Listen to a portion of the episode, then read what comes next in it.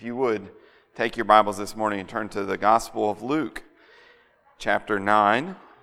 We've completed our series through the Ten Commandments, and um, we'll be moving uh, here in a few weeks and, into another series.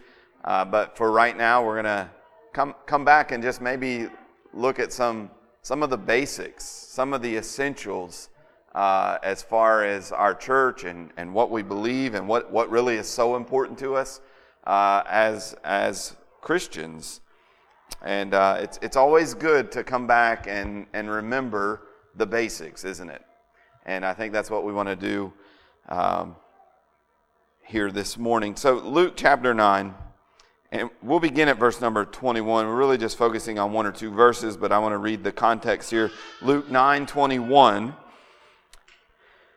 And he strictly charged and commanded them to tell this to no one, saying, The Son of Man must suffer, th- suffer many things and be rejected by the elders and chief priests and scribes and be killed, and on the third day be raised. And he said to all, If anyone would come after me, let him deny himself and take up his cross daily and follow me. For whoever would save his life will lose it, but whoever loses his life for my sake will save it. What does it profit a man if he gains the whole world and loses or forfeits himself? For whoever is ashamed of me and my words, of him will the Son of Man be ashamed when he comes in glory and the glory of the Father and of the holy angels. But I tell you truly, there are some standing here who will not taste death until they see the kingdom of God. I'm going to begin this morning just by making a confession to you. And some of you, if you've been here long enough, have already heard this confession, and, and so it won't be a shock to you. Uh, but the confession that, that I'm going to make this morning is that I am a cultural Kentucky basketball fan. I'm only a, a cultural or a nominal fan. When, when I was growing up, that would have been unthinkable. I loved Kentucky basketball. In fact, it was probably one of my greatest passions uh, was to watch the Wildcats. I loved playing basketball. Still love playing basketball, uh, but I loved watching the Wildcats. And and I didn't just watch the games. I listened to talk radio to find out what was going on in recruiting and what were the ins and outs. And I would, I would buy newspapers and I would keep up with all of the latest information. I, I didn't want to miss a game. In fact, my passion was so great. There were sometimes on Wednesday nights when, when the games were on Wednesday nights, you know, I, I would sometimes regret having to go to church because I would miss the game. And sometimes if it was an important game, we would, put a VHS, VHS in and record it or something. Um, so that's kind of where I was. And over the years, things change. I, I, don't know really what changed. I know at the end of the Tubby Smith years, it wasn't great. And I think it started to fade there. Cal came in and it was kind of exciting for a moment, but then the one and done thing for me is just like, you don't know the players, and I don't know, maybe it's just growing up, and, and those things that once were important are not near as important. But now I continue, and people assume that I like basketball. They assume that I watch the game, so I, I continue to kind of talk about it, even though I, I really don't know. I, I really couldn't even tell you the names of, of players last year, which will, I assume, change this year, and therein lies maybe part of the problem. Uh, but but I'm just a cultural fan. I'll, I'll, try to talk about it with people and, and act like I'm excited, but, but the excitement is not there. It's not the same as I once was. Many, what, what I'm trying to make the point here this morning is that I think many Christians are Christians in the same way that I'm a Kentucky fan. It's sort of a, a cultural thing. There, has been a lot of debate about what is a Christian or the definition of, especially the term evangelical Christian. Uh, and, and that term has come to be used by political pollsters to sort of describe even just a, something more than, than a religious thing. It's, it's almost a political movement. But, but the problem is that it's become so loosely defined that it basically applies to anyone with the slightest belief in God or Jesus, or, or if they ever go to church or they have any kind of religious background, they're sort of lumped in and called evangelical Christians. The abuse of that term, I think, is, is part of uh, what we have here with the, sort of the Bible based, uh, the Bible Belt mentality, where if you grow up in a certain area, you're just kind of a Christian.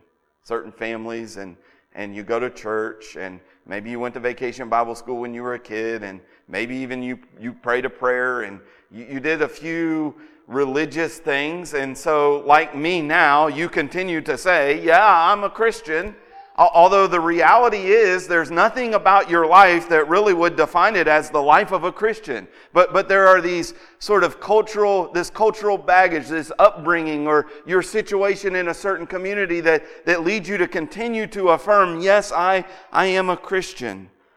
In, in many places in, in Kentucky, you know, you, you grow up, you, you grow up rooting for the Wildcats. It's just what you do. Yeah, of course I'm a Kentucky fan. And, and so it is the same. You kind of grow up going to church and to vacation Bible school. You're almost a, a Christian by default. But this mentality is more of just a, a cultural expectation more than any true devotion to Jesus Christ.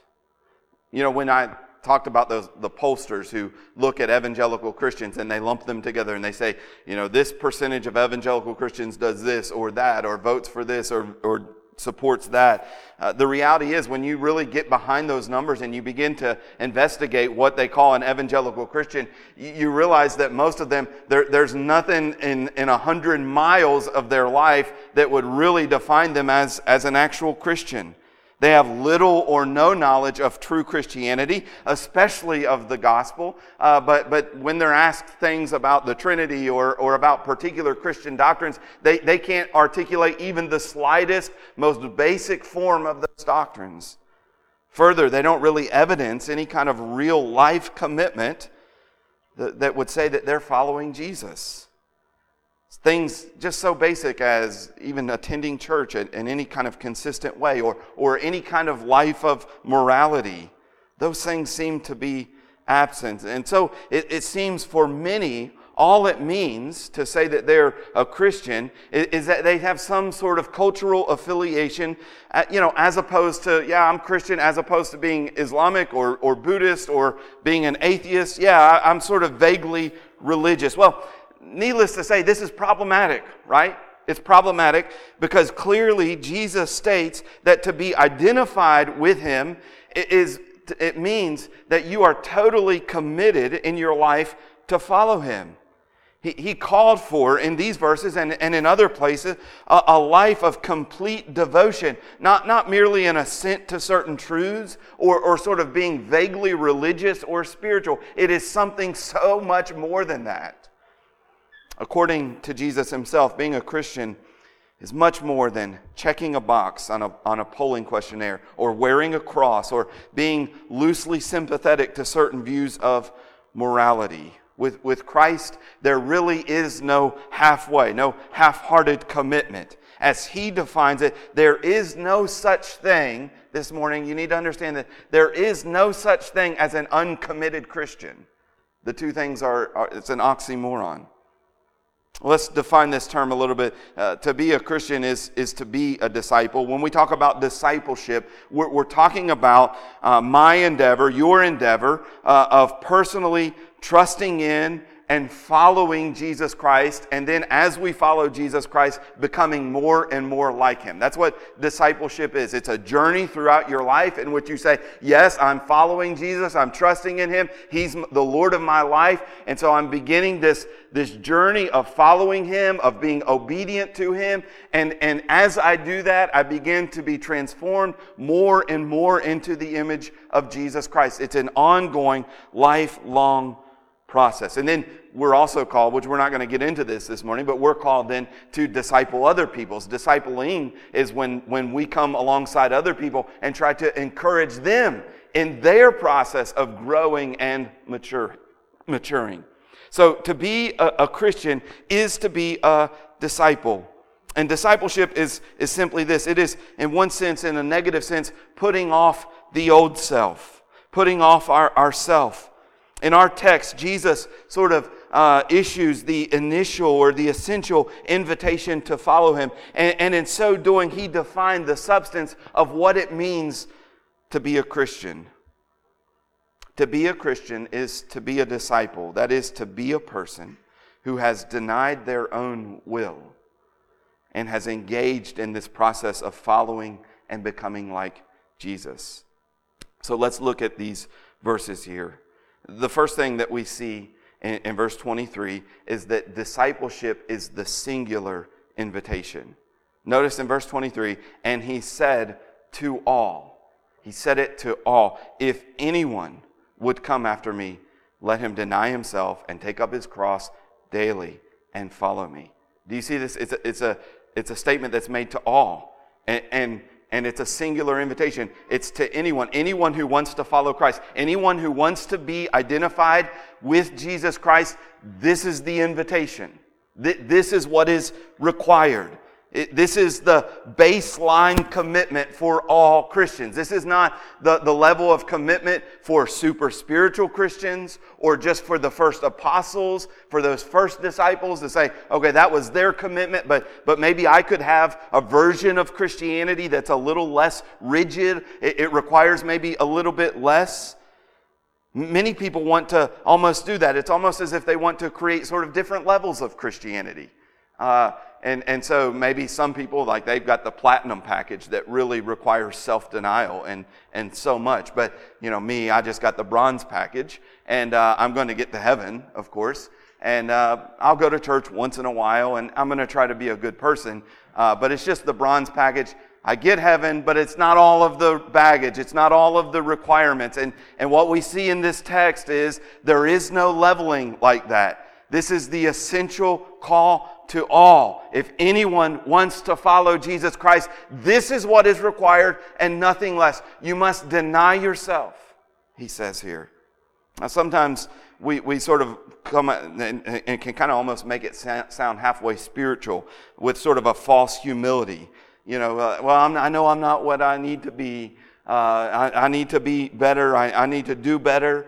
Uh, I know I'm not as committed as, as those people. And we could all say that in a sense, right? We could all identify, I'm not perfect. There's sin that I struggle with. I, I need to grow in, in my faith. But if what we are doing when we say those kinds of things is sort of carving out this space where I can be a Christian that really has no commitment to deny myself and follow Christ, then, then that is not allowable. It's not humility at all. It's, it's problematic when we do that. It's problematic when we try to create safe space for Christianity devoid of true commitment to follow Christ. Secondly, we see that discipleship is a radical invitation. It is a radical invitation. Notice what he says here. He says it to all. That's the singular invitation, but, but it's a radical invitation. He said that you must deny himself. Anyone who wants to come after me, this is what you need to do. Something kind of small, maybe. No, no, you got to deny yourself and follow me. In other words, if a person wants to identify as one of my followers, this is that baseline commitment that is required. Notice what he does not say he does not say, pray a prayer and ask Jesus into your heart. He doesn't say, check the box on a political poll that says you're an evangelical Christian. He doesn't say, just believe in God, believe that God exists. He, doesn't say, go to church and be religious. None of those things would, would be bad in and of themselves, but that is not what he says. He says, if you want to come after me, this is what you've got to do. You've got to deny yourself. He calls us to a life of self denial. You must be willing then, in other words, to, to set aside your own interest, to set aside your own desires in order that you might follow him. And, and that is the key in this. This isn't self denial just for the sake of self denial. This isn't because God just wants to see you suffer. This self denial is for a purpose, it's for an end. And that end is that you might follow the will of Christ and not your own will. You see, in, in other words, you cannot be self determining and be obedient to Christ. You can't say, I'm going to govern my own life, I'm going to do it my own way, I'm going to make my own decisions, and be submitting to Jesus Christ. The, the two things are going to lead you in divergent ways, and, and when, that, when that fork in the road comes, you're either going to follow Christ or you're going to follow your own way. And if you're going to be a Christian, what is required of you is that you would deny what you want, deny your desires, deny your will, and follow the will of Christ.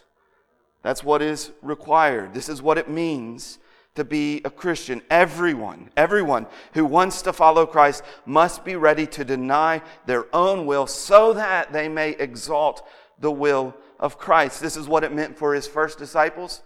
In Matthew 4:18 when Jesus came to them and says in Matthew 4:18 while walking by the sea of Galilee he saw two brothers Simeon who is called Peter and Andrew his brother casting a net into the sea for they were fishermen and he said to them follow me and I will make you fishers of men and immediately they left their nets and followed him and going on from there, he saw two other brothers, James, the son of Zebedee, and John, his brother, in the boat with Zebedee, their father, mending their nets. And he called them. Immediately, they left the boat and their father and followed him. Now, we read that story, and I don't know that we really grasp the full impact of all that that means. These guys were fishermen. They, weren't out on Saturday having lunch with their dad and having some dad time just fishing for the fun of it. This was their livelihood. This was their occupation. And, and all of that was tied together with their family obligation because in those days, so often you learned a skill or a trade from your father and it was a family business. This is what your father did. And so you learn it and you carry on the family business. And so when Jesus calls them to follow him, to be his disciple, he said, leave all of that behind. No big requirement, right? Just leave behind your occupation and your family and come and follow me. Now, I started to say, you know, in those days, your family was a, a big deal. But, I mean, is there any culture and any time where your family isn't important, right? Most cultures are, are the same in that way. Uh, this is a big deal. And this is what Jesus calls them to leave behind. And notice their response. This is the response of a disciple. Immediately, they, they followed him with Andrew and, and with Peter and then with James and John. Immediately they left the boat and their father and they followed him. What a great commitment. But that's, that's the life of a disciple. Jesus says, Hey, leave that behind and come and follow me. And the person who's a disciple says, Yes, Lord, I'm following you. And immediately leaves behind whatever it is God is calling you away from. Discipleship, then, is a radical invitation. It is a self denial. But discipleship is also a deadly invitation. Notice what he says here deny, you must deny yourself, take up his cross, and follow me. In case this whole idea of self denial wasn't provocative enough, Jesus makes the radical implications uh, of this invitation even clearer. What he's calling you to this morning, and, and each of us, if we're disciples, what he calls us to is nothing short of a death. We know to take up your cross. The cross was an instrument of death. This is one of the ways that people were executed in the ancient world. And so this self denial is symbolized here by Jesus as a, a readiness, our readiness to put to death our own will and our own desires. When you come to follow Jesus Christ, you have to be ready to die. The mark of a true Christian, then, the mark of a true Christian is not that the person wears a decorative piece of jewelry, a cross around their neck, but that their life is marked by the cross. The, the death of their will, the death of their own desires, in order that they might follow Christ. And Jesus gives us an example of this. Of course, he's our Savior. He's more than a, a, good example, but he does give us an example of what the life of discipleship means. And, and, you remember what it was when he was in the Garden of Gethsemane and he's praying there. He's getting ready to go to the cross. He's getting ready to take up his own cross. And, and he prays to the Father Father, if it be your will, let this cup pass from me. Nevertheless, not my will, but your will be done. That's, that's the kind of cross life that we are to, to follow. God calls us to do something.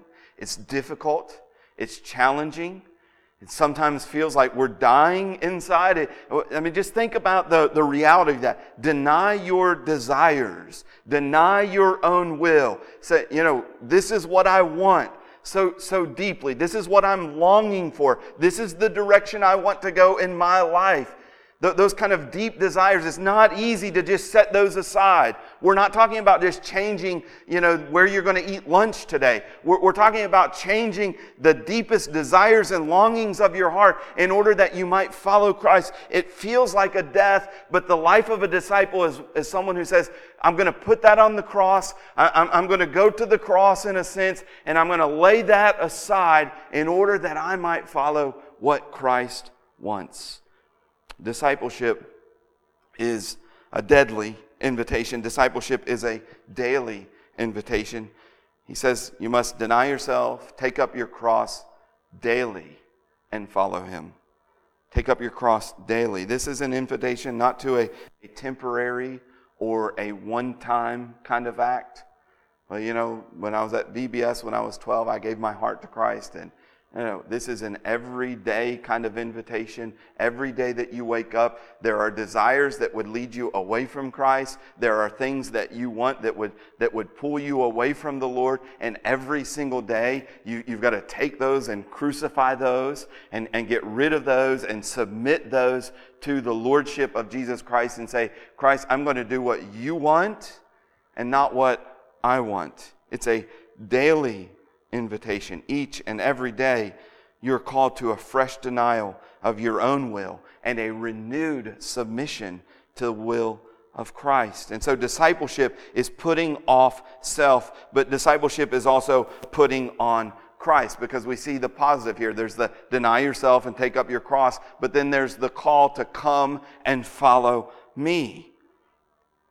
We need to understand a little bit about the concept of discipleship. Discipling was, was a well known practice. This wasn't something that Jesus came up with him, himself. In those days, if you wanted to be schooled in a trade or, or even uh, with, with certain intellectual things, with, with, uh, uh you, di- you didn't go to a university uh, and study under different people. You, you would find a master. You would find somebody uh, who was schooled himself, and you would go sit at the feet of that person and you would learn, to, learn from them. If they were a philosopher or some kind of theologian, you would just sit and listen to their teaching. You would basically live with them and just take up not only their instruction, it wasn't like, hey, come from from five to eight and we'll do some instruction time. It was, a, it was your whole life. You went and followed this person so that you could learn what they had to offer. In, in the same way, uh, like with the trades, we talked about a minute ago. The fathers would teach the sons, and this was you go out and you just learn. You give your life to follow and, and learn from this person. And that's what discipleship is. We do that sometimes even today in the modern world. There are certain professions uh, that you sort of learn from somebody rather than just going to school. Trades are that way sometimes. You go and you sit under a master electrician or something, and you, they kind of teach you and provide you with, with instruction. And so the goal of discipleship is that as you're sitting at their feet, as you're learning from them, you, you are becoming like them. You're learning their instruction, but, but you're more than that, you're taking on their way of life. Luke 6:40 says this, a disciple is not above his teacher, but everyone when he is fully trained will be like his teacher. That's the goal of discipleship. That's what discipleship is. Come and follow me, and, and you're going to learn from me. I'm going to provide you instruction, but you're also going to become like me. You're going to take on my way of life. And this is how the Christian life works. Yes, we, we come by faith to see Jesus as the Son of God who is worthy to be trusted as our Savior. And so we put our faith in Him. And, and that's where so often in modern evangelical Christianity we end. You need to pray and receive Christ. You need to trust in Christ as your Savior. Period. End of sentence. But, but biblical Christianity is deeper than that. It's, it's stronger than that. Yes, trust in Jesus Christ as your Lord and Savior. But there's this invitation to come and follow Him. It is, it is coming to see Him not only as your Savior, but, but also as your Lord, as the one that you love, and you give your life then to follow Him. You don't merely trust Him to give you eternal life one day, you yield control to Him now to change your life today. Discipleship then is the intentional act of giving your life to follow Christ, and in the process, you become like Him. Ralph Willard said this. He wrote a lot about discipleship. And he said this discipleship is the relationship I stand unto Jesus Christ in order that I might take on his character. As his disciple, I am learning from him how to live my life in the kingdom as he would if he were I. And Mark Dever says this At the heart of following Jesus is Jesus' call to imitate and to replicate him. That's the call on your life. What, what should you be doing, Christian? You should be seeking to follow Jesus Christ, to imitate him and to replicate him, to, to be more like him, to take on his character. So a disciple then isn't merely a learner. And that's another thing that we have in our mind is like, well, I just need to get more knowledge about Jesus. I need to get more knowledge about the Bible. Well, that's good. You do need to know, grow in knowledge about Jesus Christ, but that's not the end of the street. That's not where, that's not the end point. The, the end point isn't that you just have a big swollen head full of knowledge all about Jesus. The, the end game is that your life would be transformed, that you would put that knowledge into, into practice and that you would live in a way that reflects the character of your Lord and Savior, Jesus Christ. We are called to imitate Jesus. We're called to imitate him in his love. Jesus said in John 13, 34, A new commandment I give to you, that you love one another just as I have loved you. You hear that? Imitate me. You've seen me do it. You've seen me love you even though you're imperfect, even though you've sinned against me, even though you've fallen in a thousand ways. I've forgiven you. I've loved you. I've been patient with you. Now you do what I have done for you. Love in that way. We're, we're called to emulate or, or imitate his humility. Paul says in Philippians 2 5 that we are to have this mind among yourselves, which is yours in Christ Jesus, who, though he was in the form of God, did not count equality with God a thing to be grasped, but he emptied himself by taking the form of a servant. Now you do that. That's the mind of Christ. That's the way that Christ lived. He, he poured himself out in service to his people, and now you do the same thing. Follow and imitate Jesus Christ. We're called to imitate his holiness. Hebrews 7:26 says, "For it was indeed fitting that he we should have such a high priest, holy, innocent, unstained, separated from sin, and we are called to emulate him in that holiness. We're called to emulate him in, in his suffering. In 1 Peter 2:21, "For to this you have been called, because Christ also suffered for you, leaving you an example so that you might follow in his steps. Christ lived a life of suffering. You are to live a life of suffering. We're to follow him in so many ways in, in obedience to the Father. We're, we're to follow him in his unyielding submission and trust in the Word of God. Well, you just look at the way that Jesus submitted his life to, to Scripture, to the Word of God. When he was tempted, what did he say? What, what did he say to Satan? He said, It is written. Satan, you're tempting me to do this. You want me to do this. But I trust in the authority of God's word. And so I'm going to do what God wants me to do in this moment. When it came to theological debate, what did he say to his opponents? You know, I have a good idea about this. No, what he said was, Have you never read? Have you never read what scripture says? You see, he submitted his life to the word of God. You're called to emulate him in that way. You're called to have that same attitude of submission to the Word of God. And we're called to, to imitate Him in His mission. He came to seek and to save the lost, and we are called to go and make disciples of all the nations. And there are dozens of other ways that you are called to imitate Jesus Christ. But that is the call on your life. If you are a Christian this morning, you are a disciple. And that's what you need to be doing in your life. This growth in, in Christ likeness, Dever says, Mark Dever says, is a lifelong endeavor. Let's think about some application to this this morning and we'll bring it to a close. First, we just need to understand that this, this, this truth of discipleship and that sort of being the heart of Christianity, that influences us as a church. Our, our goal is to grow disciples, not merely numbers. Our goal is to grow disciples, not merely numbers. This means that our goal is not merely to fill these pews with more and more people who have little or no genuine commitment to Christ. We, we don't measure success ultimately by whether or not there's a big crowds. Big crowds are not a sure indicator of God's blessing or of ministry success.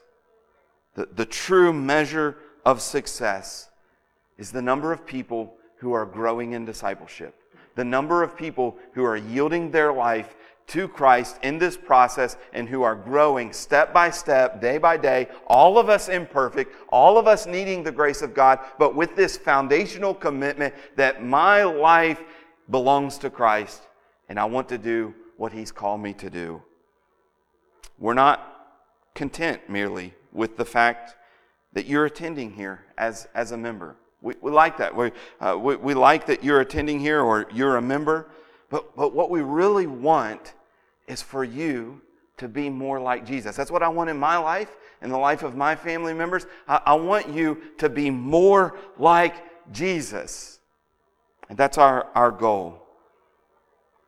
I would say this as well. Another impact of this on our church is, is simply this. We do believe in missions. We believe in going and making disciples. There, there is that call to go into, into the world and make disciples. But you need to hear this and understand this. You can't lead other people where you haven't been. You, you're not going to be able to go and make disciples of the nations if you yourself are not a disciple and if you yourself are not growing in your discipleship.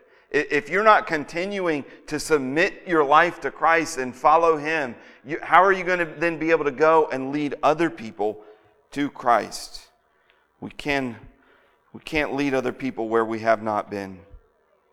The second application point this morning is just simply to ask you the question Are you a disciple of Jesus Christ? Are you truly a disciple? Maybe you've called yourself a Christian. Maybe you would check that box. Yeah, I'm not, I'm not uh, Buddhist, I'm not Muslim, I'm not a, an, an atheist, I, I believe in Jesus, but that's not the question, is it? When we look at texts like this, the real question for you this morning is Are you a disciple of Jesus Christ? Have you come to the point in your life where you have denied your own will and you've surrendered control of your life, not over to your desires, not over to your plan, not over to what you want, but you've surrendered your life over to what Christ would call you to do? To be a Christian is to be a disciple. You no longer set the agenda for your own life. Has your belief in that, that, that Jesus is the Son of God led you to give control of your life over to Him? Has your trust in Him to save you from your sins led you to want to obey Him and to follow His teaching about everything else? Or, or, are you at this place where you're just saying, well, I want to trust in Jesus. Of course, I don't want to go to hell and I want the, the benefits of God's blessing and all of that, but I'm going to kind of hold on to control of my life. That, that is not what it means to be a Christian at all. Do you, do you see your life as your own to do as you please? Or is your life surrendered to Christ? Are you, are you remembering what 6, 1 Corinthians 6 says? That you are not your own, that you have been bought with a price, and so you are to glorify God with your body. Is, is your life marked by that kind of statement?